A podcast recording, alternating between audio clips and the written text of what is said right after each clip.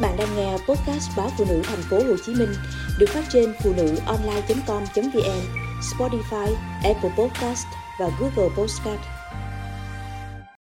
Mùa xuân hẹn đưa má đi chơi.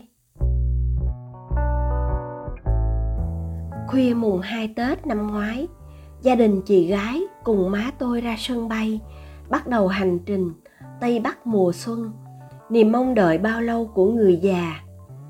Trong vali khi ấy, ngoài quần áo, đồ dùng cá nhân, còn trang bị đầy đủ áo giữ nhiệt, miếng dán, túi giữ nhiệt, những đôi tất và găng tay thật dày. Mùa xuân phương Bắc lạnh lẽo, trong nhà ai cũng lo sức khỏe người già không chịu nổi. Vậy mà, từ chuyến bay Hừng Đông đến Hà Nội, rồi đi tiếp về Phú Thọ, ghé thăm đền Hùng, tối mịt mới được về khách sạn nghỉ ngơi. Người già nhất trong đoàn lại là người khỏe nhất. Bà thậm chí còn lên đến đỉnh Phan Xipang trong ngày sương giá.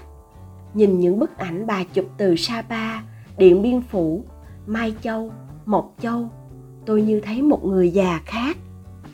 Gương mặt hồng hào, rạng rỡ, má thậm chí chịu chơi khi vào đồi chè Mộc Châu đã mặc trang phục đồng bào Mông, che dù, chụp ảnh cùng con cháu. Cả đoàn ai cũng trêu vui, bà già xì tin quá. Tự nhiên tôi thấy má mình trẻ lại, như ở thanh xuân nào đó, đã lùi vào quá vãng. Rất lâu rồi, các con không thấy bà cười vui như vậy. Má tôi và bao nhiêu người già ở những miền quê khác đã dành cả đời làm lụng, vất vả nuôi con. Thanh xuân đâu có Facebook, smartphone, đâu có quần áo đẹp, và thích xách ba lô lên và đi check-in khắp chốn. Những thế hệ chân lấm tay bùn, con đàn cháu đống phải nai lưng chạy ăn ngày ba bữa, quẩn quanh với đất làng, có bao giờ nghĩ đến chuyện đi du lịch xa xôi. Phải đến tuổi ngoài sáu mươi, má tôi mới có được chuyến đi chơi xa đầu tiên. Năm ấy, tôi đưa má đi Sapa. Trước chuyến đi, bà không ngủ được nhiều đêm liền. Bà sắm sửa giày dép, sơn móng tay móng chân sạch đẹp, cắt tóc ngắn cho gọn. Cái sự nôn nao, háo hức trước lúc lên đường ấy, tôi nghĩ chỉ bọn trẻ con mới có. Sự hào hứng trông chờ của người già khiến tôi xúc động, tự vấn mình lẽ ra phải đưa má đi chơi sớm hơn. Năm tháng trẻ trung, có biết bao nhiêu chuyến đi với bạn bè đồng nghiệp. Tôi cứ nghĩ người già đâu thích đi đó đi đây như lũ trẻ. Nhưng mà không phải. Những chuyến đi cho người trẻ khám phá thế giới, tràn đầy năng lượng, thì người già cũng vậy. Họ bảo không thích đi chỉ vì sợ con cái tốn tiền, hoặc cảm thấy sự có mặt của mình trong một nhóm những người trẻ năng động biết đâu lại làm phiền cuộc vui của chúng. Chuyến đi đầu tiên trở về, bà có cơ man nào là chuyện để kể với bà con, chòm xóm.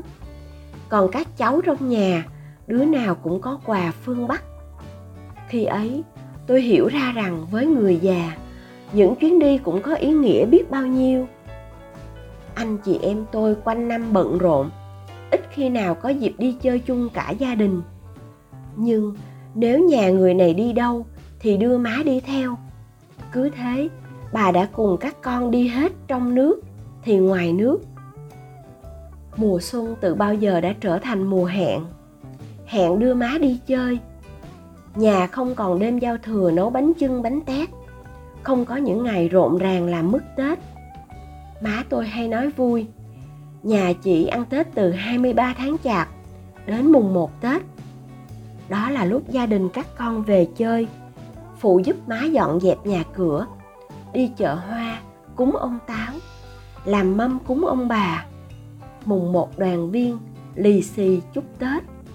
Sau đó, ai về quê chồng, ai về quê vợ, ai đi chơi Tết. Cứ thế mà chia nhau ra. Chuyến đi mùa xuân là dịp để mọi người trong nhà gắn kết hơn sau một năm quá bận rộn. Chuyến đi cũng là để tái tạo năng lượng sau một năm làm việc. Đặc biệt là cho má tôi, người già quanh năm chỉ ở trong nhà, được những ngày du xuân nhìn ngắm đất trời. Bà nói, đến lúc nào chân mỏi, người đau, đi không nổi nữa, lúc đó nằm nhà cũng còn có nhiều thứ để nhớ về. Nghe thương như chiếc lá trên cành, cứ sợ ngày gió nổi. Mùa xuân là để trở về nhà, nhưng cũng có thể là dịp để du xuân. Sự lựa chọn nào cũng ý nghĩa, hạnh phúc nếu cùng nhau.